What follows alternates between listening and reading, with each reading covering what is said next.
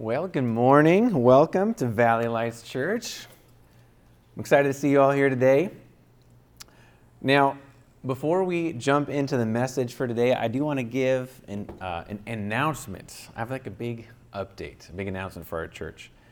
And uh, in the relatively short lifespan of our church, we've been going for about two years. We've gathered for church on Sundays in a variety of locations. Um, and uh, you've maybe moved with us. You, you may be among those who have journeyed throughout Santa Clarita as we've moved from place to place. So, the big announcement for today is that we're moving again.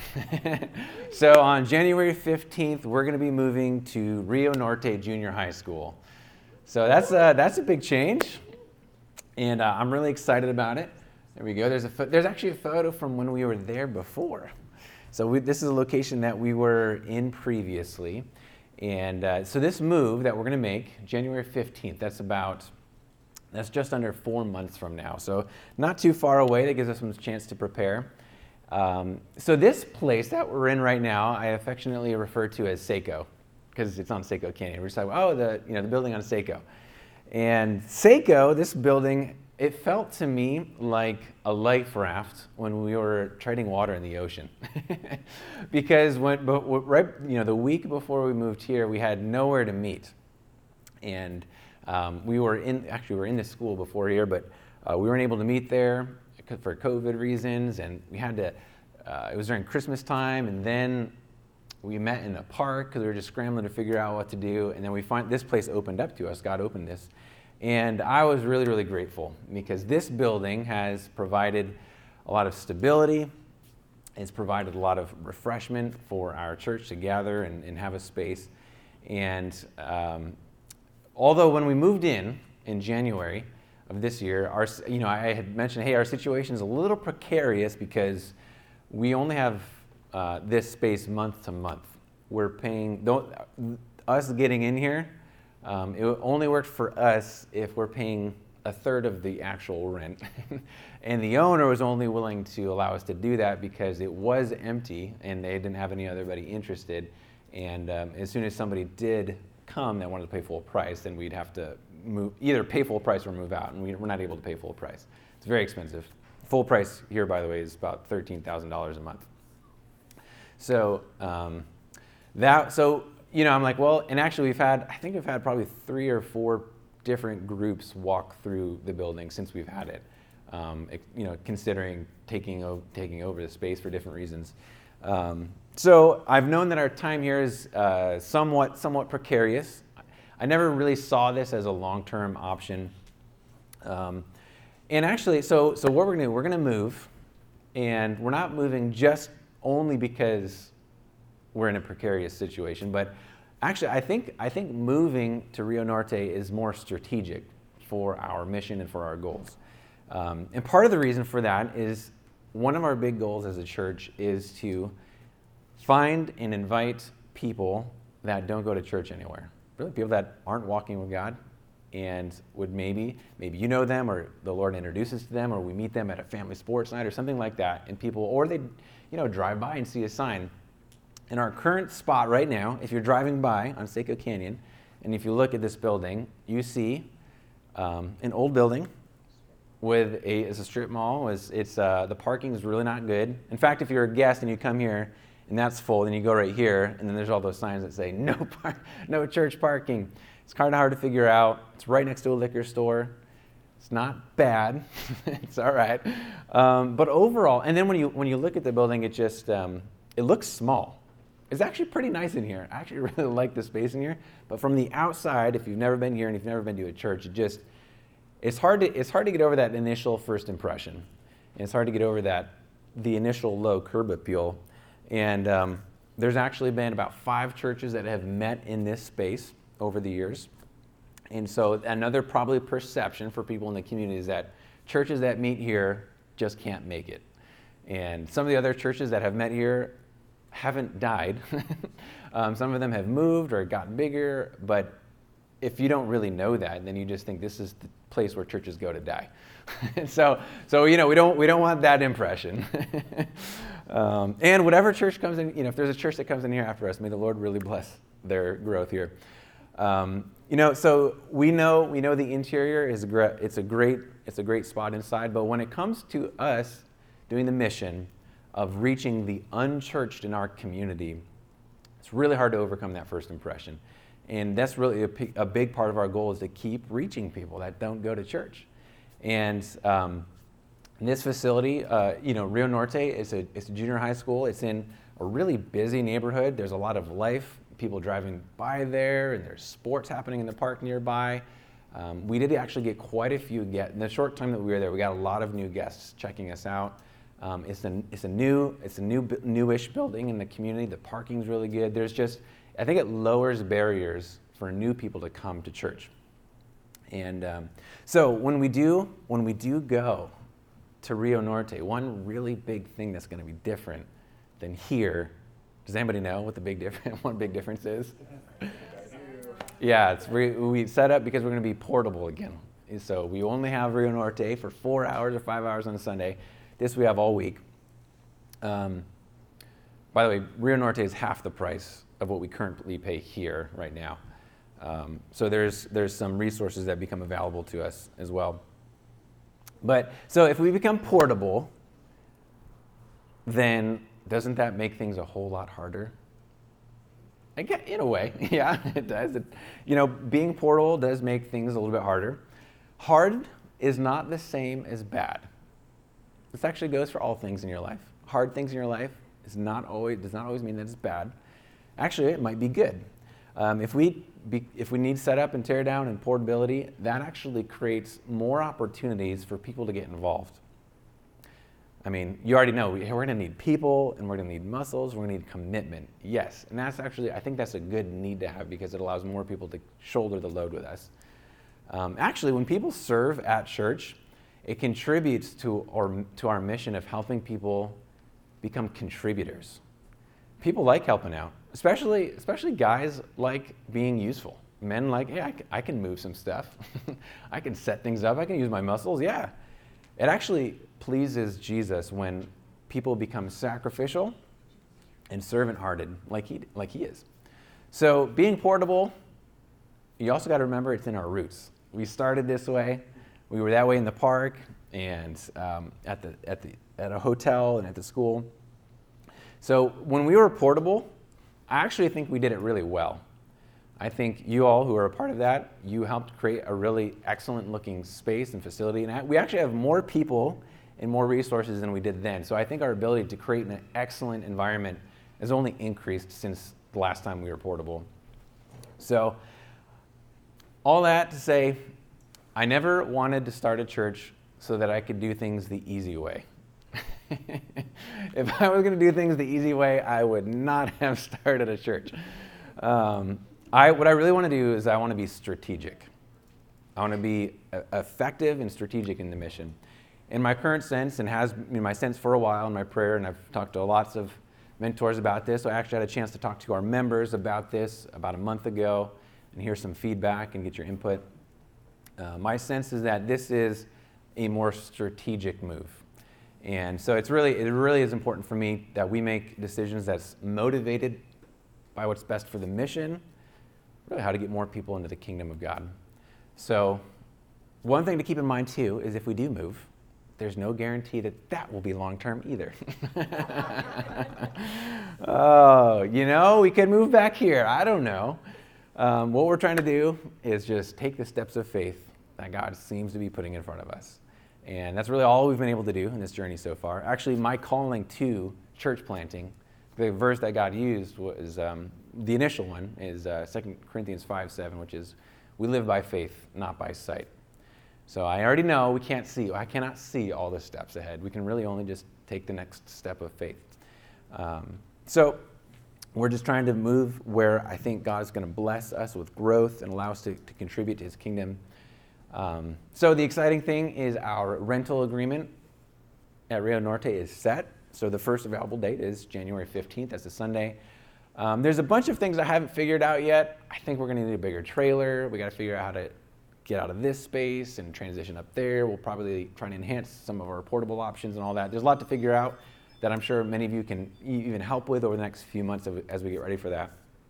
Another exciting thing is we have also, I've also reserved a week in June to do another sports camp. And I'm really excited about that. We um, did a sports camp.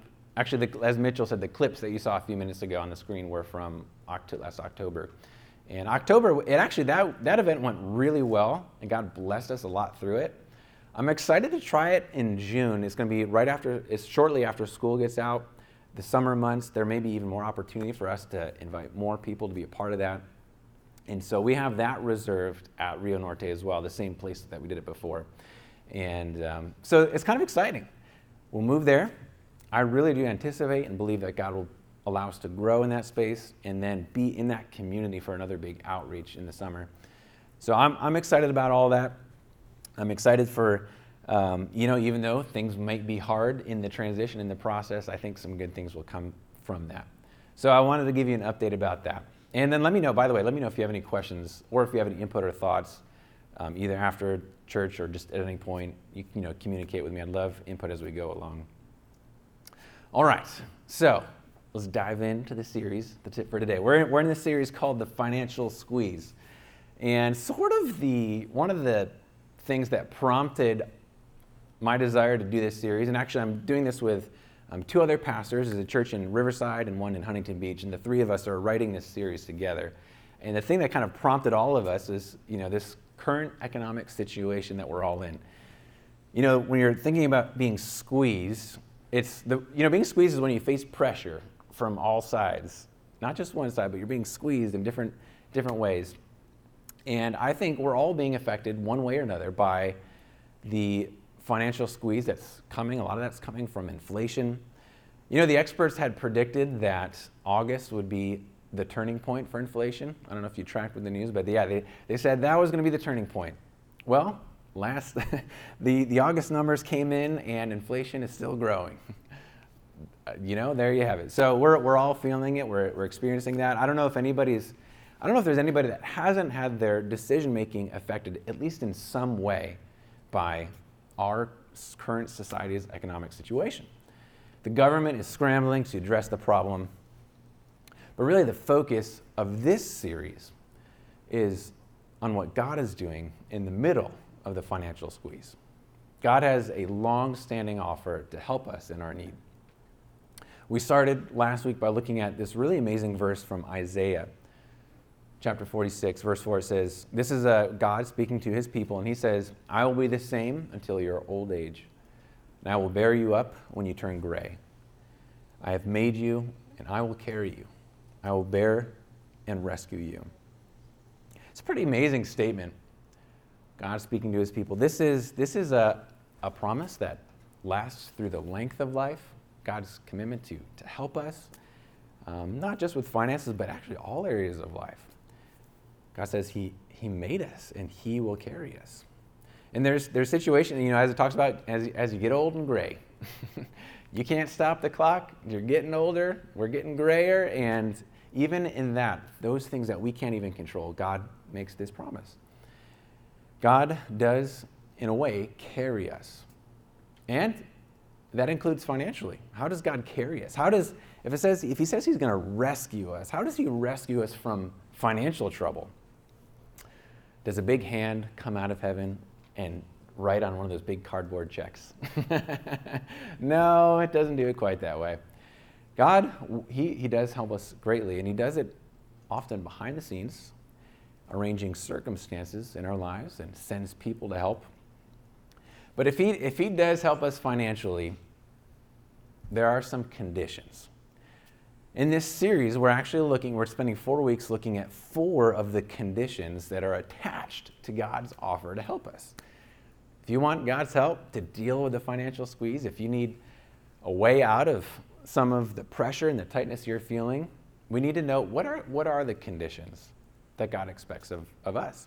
Last week, we looked at the topic of carrying my load really bearing responsibility for my financial situation. This week, we're looking at this next condition called choose contentment. So, last month, the government passed the Inflation Reduction Act. And the plan basically is to raise taxes and increase spending. So, in contrast, let's just throw the contrast. God's plan is really different from that. It's a different strategy. God's plan calls for a reduction in spending and an increase in contentment. Now, this is not really strategy the government's using. That's okay. They're just going to do what they're going to do. But what for, if that if this is as followers of Jesus, if we're going to do things God's way, really, if we think about this idea of contentment, what does that even mean practically? The root idea of contentment is, is you consider, just consider what you have, consider how much you have, not just money, but stuff too. What do you have right now? And are you okay with that? Are you okay with what you currently have? Or do you need a little bit more in order to be happy or satisfied? Or do you need a little bit more to be free from fear and worry? Contentment, that's, that's a condition of just accepting what God has given us already. So, are you content? How would you even know it? How would you know if someone is content? Maybe they just walk around with a smile, just like a placid look, like, ah, I'm content. No, contentment isn't something really you carry on your face. Uh, it's, it actually resides in your heart, like a secret, like a secret in your heart. The Apostle Paul writes about this great secret in the New Testament book of Philippians. And uh, he's writing from prison, he's been arrested, telling people about Jesus, and he's writing from a, a prison cell in Rome. And this, there's a church in Philippi that had sent him a gift to help. And so he's part of Philippians is his writing a letter to thank them. Actually, it was really, really useful what they had sent to him while he was in prison. And so he says this in Philippians 4. He says, um, he says, I don't say this out of need, for I have learned to be content in whatever circumstances I find myself. I know how to, to make do with little, and I know how to make do with a lot. I like how he says both of those, by the way. I don't know. I don't know if you currently feel like you have a little or if you currently feel like you have a lot, but it's important that we learn how to have contentment in both of those. In any and all circumstances, I have learned the secret. there's a secret. He's like, I've learned the secret of being content, whether well fed or hungry, whether in abundance or in need. So, what's the secret? I don't know if you've ever read this and you'll be like, well, what is it? what is the secret? He doesn't actually really say what it is. He's not like, the secret is. No, no. Paul, so, so first of all, what he's doing in these verses is he's doing two things. One, he's thanking the Philippians because it really was helpful that they sent a gift. But then the other thing he's saying is he's making it clear that while he was grateful, he didn't need it in order to be okay. Paul knows what it's like to be in need. He's not talking about the kind of need that we often face. His need didn't threaten his investments. His investments were not threatened. It was actually his life that was, th- that was threatened. Being in a prison in Rome wasn't like it is here and now a prisoner's survival was often dependent on some of the food and the clothes given by friends or family. So if you're going to be in prison, you need somebody on the outside helping you out. So, how did Paul learn the secret of contentment that allowed him to be at peace in prison? He learned it by experience over time. Okay, this, this is the secret. It's not a formula. You learn it by walking through having little. You learn it by walking through having a lot. You experience it. He describes a wide range of experiences that he had. So when Paul was in need, he learned I got to trust God, and I just got to be at peace with what God has given me right now. And then when Paul had a lot and plenty, he learned to not get carried away and trust the money.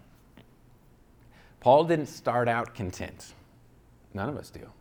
That's why he says, I learned it. At some point, I learned it means he didn't know it before, which is where we all are. We have to learn it too. How do you, how do you learn this secret of contentment? It's by the ups and downs of life. When you have a lot, when you have a little, when you're feeling the pressure or things unexpected happen, all of that is God's classroom of contentment designed to give us the opportunity to be freed from the roller coaster of circumstances. I kind of wish, wouldn't it be nice if the secret of contentment actually was like a formula you could just, it's some mental trick or just, you just flip a switch? It's not that easy. It just it comes through practice. It means you have to walk through life and learn this as you go. So, are you currently content with your financial situation? Are you okay with your whatever whatever possessions you have right now? Are you content with that at this moment?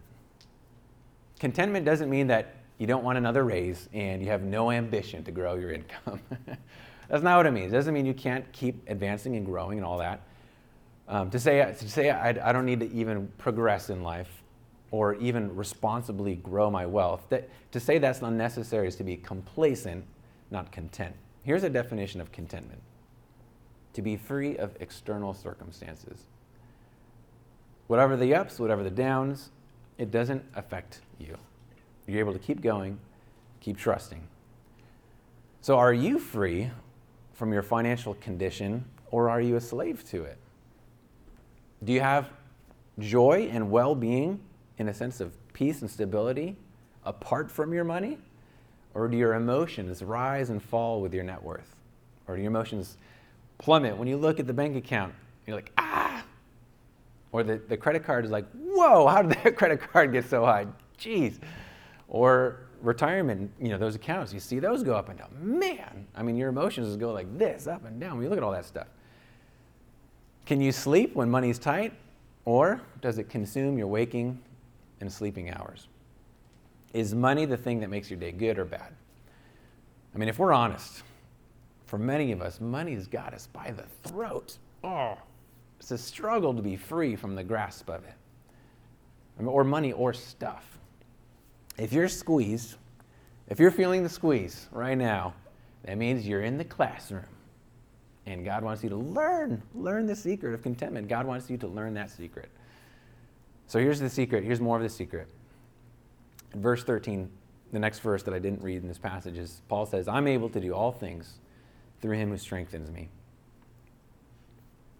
You've probably, you probably know this verse. Maybe you've heard it before, applied it to different situations. Apply it to the situation of contentment. Now, this is interesting.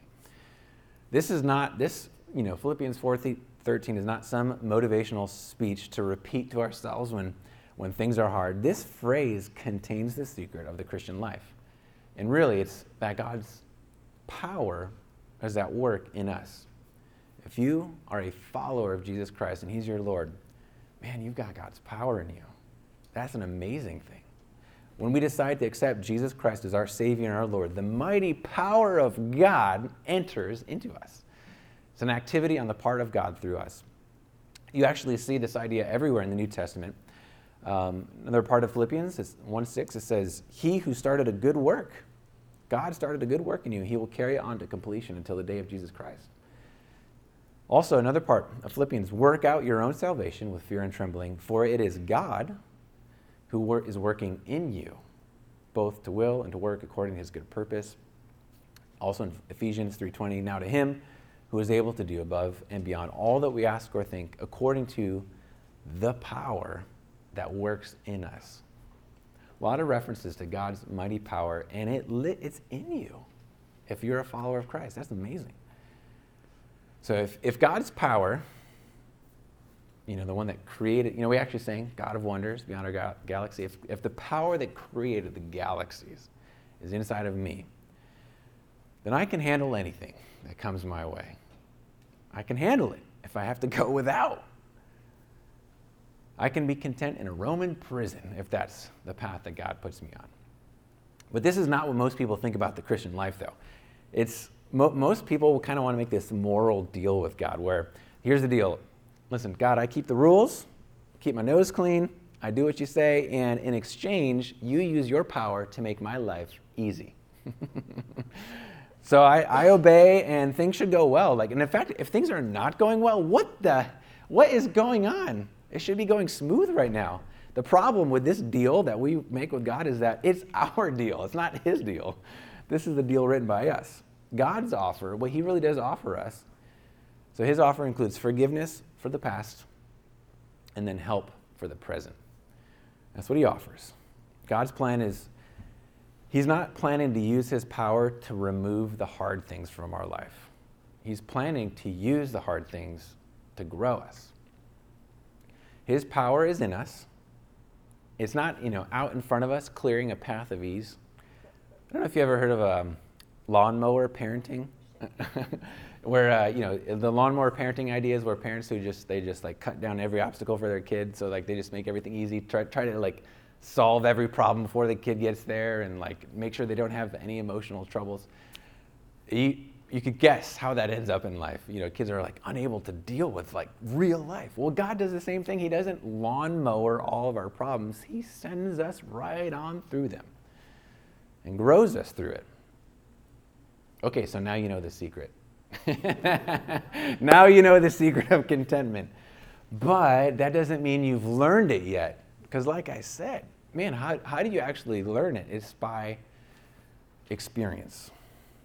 You learn it by going through it. There's actually a two part curriculum in 1 Timothy 6 where Paul talks more about this idea of contentment. Here's how we learn contentment by experience. All right, two ways. One, one way is planned contentment. So you actually decide and plan in advance I am going to grow in contentment. Paul writes about this and he says that there are some people there are, there are some people that, who imagine that godliness is a way to material gain. So that's that idea like, hey, I'm godly, things are going to go well. Like, I do what God says, He's going to bless me. There's some people that think that way. And he, he says, actually, no, it's a little bit different. Godliness with contentment is great gain. The greatest gain is to be found, it's not financial. The greatest gain is obeying God and contentment. what a blessing that would be. What if it didn't really matter how many finances I had, but I was still obeying and content? And again, this doesn't mean, contentment doesn't mean you refuse every raise. Don't pay me more. I'm content. no, it just means that your primary focus is on accepting the amount of money that I do have and growing in my obedience to God and really growing my godliness. So, the reason this is planned is you don't just intend to do this, you plan to do it. It means practically, we budget our spending to match our income, and we budget our time to grow in godliness.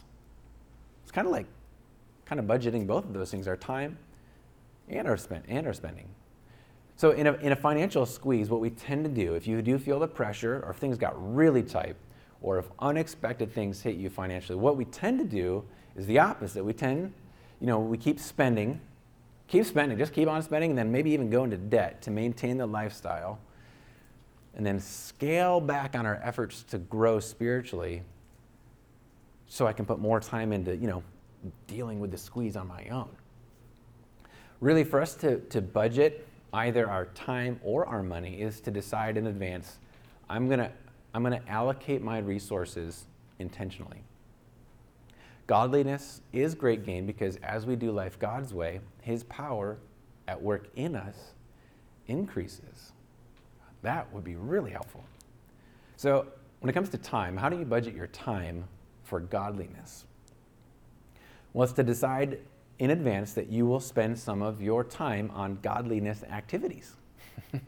so you, that means you know you make church a priority. You decide no, this is this is an, this is an, a deal breaker for me to be there on Sunday, or you carve out times to read your Bible and pray, or you carve out time to be a part of a, a group where people from church are growing in, in godliness. 14 years ago, I was invited to go to a conference in Fort Worth led by Pastor Harold Bullock. He's the, the pastor of the church that God used to change my life, and the pastor that started our network is indirectly responsible for our church getting started. And so 14 years ago, I was invited to that conference, and that was the first of many annual trips that Aaron and I made to Fort Worth. And when we did that, it was never convenient. it was it cost us a lot of money, and babysitting was always a challenge as, as the kids as we got more kids. And but we, we budgeted we budgeted for it time and mental energy and space. And that annual trip has been one of the most significant contributors to my Christian growth. And uh, there's another, so the conference that's happening again this year is in, in November, and it's called, it's called Relevate, Relevate Conference. And um, the topic is how to make emotions work for you. Um, and so this is you can I can I have uh, I think I've sent some info to our members. For those of you that haven't heard about, I can send you more information if, if this sparks your interest. Um, but it's three days. It's actually during the week, so it means taking some time off of work. And uh, this so it's actually this is the first time it's in California. It's normally been in Texas, and that would add to the costs. But it's in Huntington Beach, and um, so we're planning to go to that. And so I'd recommend just in, kind of in line with what we're talking, you, maybe you'd at least consider taking time and spending money to be a part of that. There's another way that you could budget your time to grow in godliness. And you've heard about our family sports night. And this is a big outreach, as Mitchell said earlier during announcements. And uh, I'm excited, I'm really excited about this. Um, if you were to carve out some time to help us with this event, you're not just helping one event be successful, you're helping us accomplish our mission as a church. This event is going to help us reach more people. It's going to help us grow. It's going to help us bring more people closer to God. It helps as a church stay on mission. There really was a, an amazing sense of teaming when we did sports camp last year and just like, man, we are in this together. We're working hard. We're exhausting ourselves. And so, again, we have a chance to um, expend ourselves, to carve out time, to carve out energy, really to pour ourselves into something that's going to go beyond ourselves. And that's, that's an exciting opportunity. Um, this really is a way to grow even more in godliness as we serve the interests of Christ. One of the guys that goes to our church right now, we baptized a couple weeks ago, became a Christian this summer because we met him at sports camp last year. And so I'm excited about who knows what more may come from these outreach efforts that we do. And, um, you know, anytime we do something like this, we're always like I feel like we're always biting off slightly more than we can chew. but that's kind of, you know, that's kind of, you know, the pushing to the edge of faith constantly. We don't just do things that I feel perfectly safe and comfortable doing. We, I think God is wanting us to do more. And so that's why I'm, we're hoping that you'll consider helping out in some way um, or inviting others to help out in some way. So those are just a few practical ideas and examples of, you know, how, how can I budget my time to intentionally grow in godliness? and, and find contentment apart from my situation. The other kind of budgeting, of course, is financial. And that's when we look at our income and we make a monthly plan that fits within the limit of what we earn. A budget allows you to plan to be content. Budget. I don't know if you guys like the word budget. Sometimes you hear it and you're like, oh gosh, budget. I don't, oh, I don't want, I don't want a budget. That sounds awful. And so here's the thing though if you're spending more than you earn, you are discontent. it's just simple numbers. I mean, and here's actually a question do you, do you even know if you're spending more than you're earning? It's actually kind of hard to figure out. This, this year, I've been, we've, you know, we've been getting a, a better grip on our finances, and I've, and I've, I've wanted, my first question is I want to know the answer to that. Am I spending more than I'm earning? Because there's a lot of impact from the answer to that question. Um, but that's hard to do. But if you spend more than you earn, you're telling God, God, you are not giving me enough money. That's I'm spending more, God, because you have not supplied enough money for me. So here's here's a bold statement to any of you that doesn't that don't currently use a budget. If you don't use a budget right now, which is probably a lot of you, statistically, I looked up the statistics. Um, if you don't use a budget that tracks what you spend your spending will grow. If you don't budget, your spending will grow. There's three things that you can do with your money. You, you, can do, you can give it, you can save it, or you can spend it. And those are the three things. So the spending category we know all about, and that's the one that grows all by itself. The other two categories, giving and saving, don't grow on their own. Man, like, why don't those ones ever get bigger? They only get bigger when you decide to do that. So we need a plan to limit the spending so that we can grow the other categories and stay within what God has given us. And so this is why budgeting is just so unpopular. So the, the a recent Gallup poll revealed that only 30% of Americans use a budget, and of those, very even less stick to the budget. um, without a budget, it's very very hard to learn how to be content. And if you're new to it, if you tried it, or if you want to try it, and if you're new to budgeting, it takes a lot of time, it takes a lot of diligence, and if you, if you try it out, don't get discouraged. It's, it's taken my wife and I years to get a budget in place, and then something happens. We have kids, and she stops working, or income change, or I get a new job, and then you have to start all over and rewrite the budget. And, and it's, it's hard. It's like, it, it's, it's hard work. it's hard, important work. Um, we're currently in the middle of restructuring our budget right now, and it, it's a painful process. So, uh, if you want to move in that direction, you feel like maybe I need to do that. Some budgeting tools I might recommend. Here's um, three virtual ones. Uh, you need a budget, YNAB. Every dollar is one. It's a, a system that Dave Ramsey created, and then Mint. Uh, that's by Intuit. Those are those are some different options, and if you have more questions about that, I can answer questions. But if you want help with budgeting, there's actually a few guys in our church that have a good track record of doing this and are doing it well, and uh, could even we could even pro- provide some help in getting that set up. So that's all in the category of planning to be content. The other thing that we learned in 1 Timothy is unplanned contentment. Okay, so we need, we need this other aspect when we face disappointments in life. So in verse 7 of 1 Timothy 6, you know, Paul said, Godliness with contentment is great gain. And then he says this interesting verse. He says, For we brought nothing into the world, and we can take nothing out. I don't know how familiar you are with the story, the Old Testament story of Job. These words actually point back to a story about a guy who lost everything. His name was Job, and he was at one point the richest man of his day, and then disaster struck. And he, he kind of lived this idea that Paul's talking about, he, Job lived this. And so, just to, to give you a little background, Job chapter 1, it says, Job stood up. This is after he lost everything. He tore his robe and he shaved his head. He fell to the ground and worshiped. And he said, Naked I came from my mother's womb, and naked I will leave this place. Naked I will leave this life. The Lord gives, the Lord takes away. Blessed be the name of the Lord. Throughout all of this, Job did not sin or blame God for anything. There's actually a, a great worship song that maybe you have sung at church in the past that has these lyrics um, The Lord gives, the Lord takes away. Blessed be the name of the Lord. You'll never find a more amazing response to the kind of day that Job had. if you had the day that Job had, I'm not sure I would have responded this way. what's, what's behind his perspective on this incredible response? Well, he was convinced that his life wasn't about the things that were added or the things that were taken away.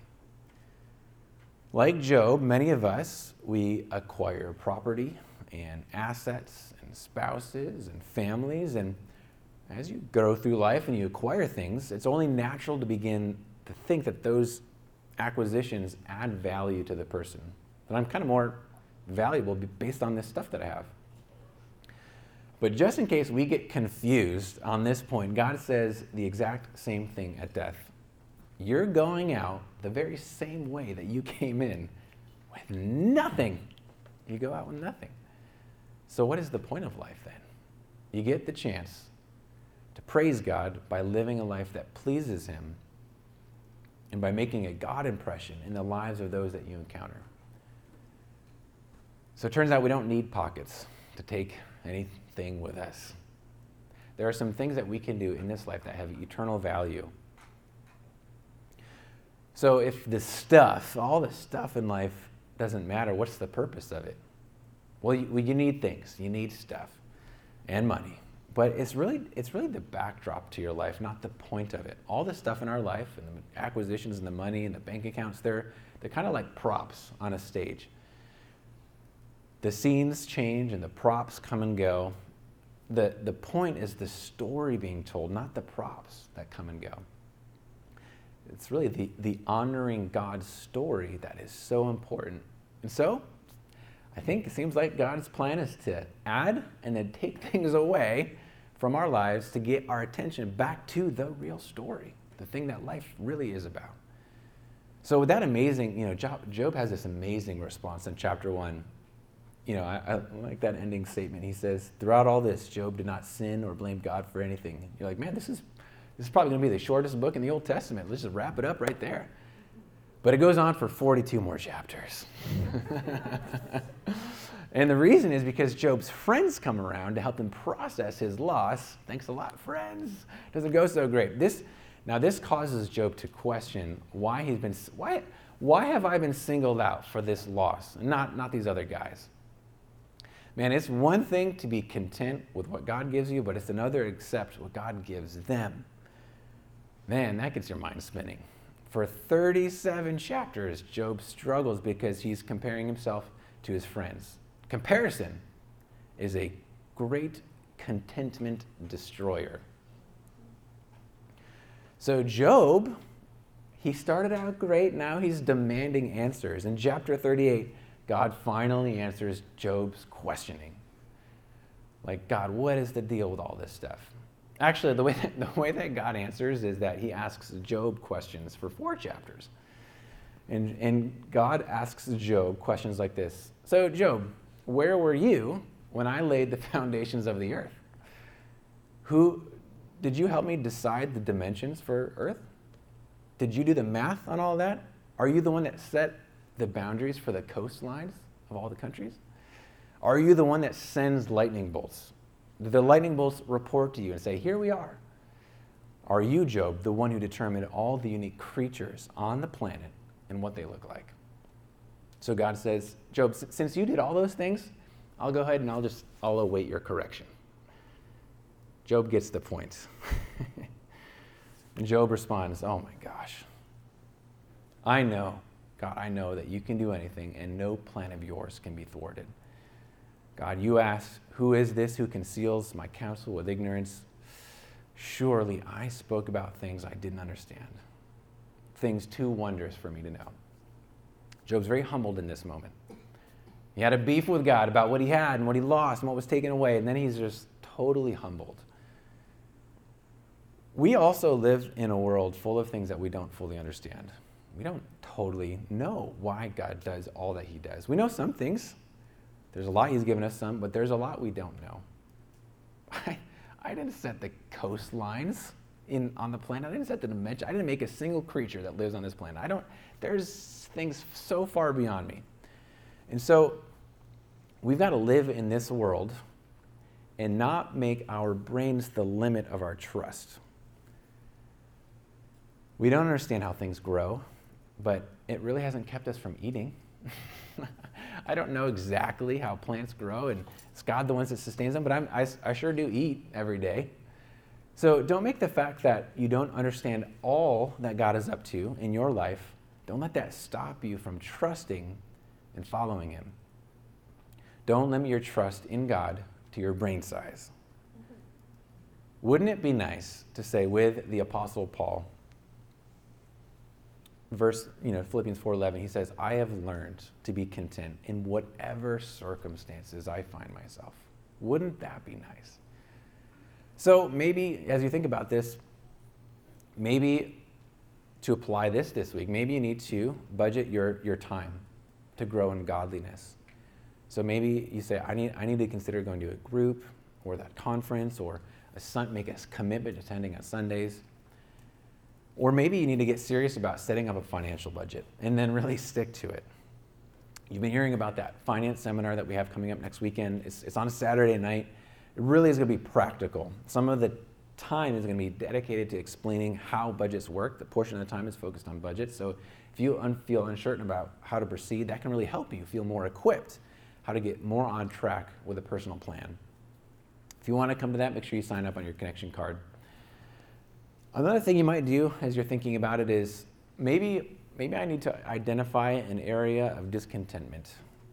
Maybe I feel like I'm lacking something, or I feel like I'm going without something, or there's something I really want to buy, or there's just ah, something nagging. Maybe, maybe there's an, some kind of area of discontent, and you just decide, I'm, gonna, I'm going to trust God with that. Whether I get it or don't get it, or pray about it, whatever I do, I'm just going to trust Him with it. Or another thing, another thing you might do this week is maybe you need to refuse to compare your situation with somebody else. And if we face it, there, there is such a strong temptation to look around what everybody else is doing financially. It's so tempting to notice the purchases or make guesses about their income or even judge the financial decisions of others. But comparing ourselves to other people is an instant path to discontentment. Is it worth it? Is it really worth it comparing to give up contentment? To do well in life, we have to keep our thoughts vertical on dealing with God's dealing with us, not horizontal by comparing ourselves. I can only make progress when I accept my lot before God in faith and ask for His help to bring Him glory and work out the plan that He's given me to bear my responsibilities well. Next week, we're going to continue this message series. And as I had mentioned, the point of this series is to look at those four big, um, really, conti- you know, uh, aspects that things that we need to bring if we're going to experience God's help financially. There's four things that we need to do. And so next week we're going to look at another one. It's really kind of tied more to emotions. And when it comes to money and possessions, we can get really consumed with anxiety and worry, or maybe we get sad and despairing about our situation, or we get frustrated and angry. We're going to look at how to deal with the emotions when you're in the financial squeeze. So I hope you'll join us again next week. Let's pray together.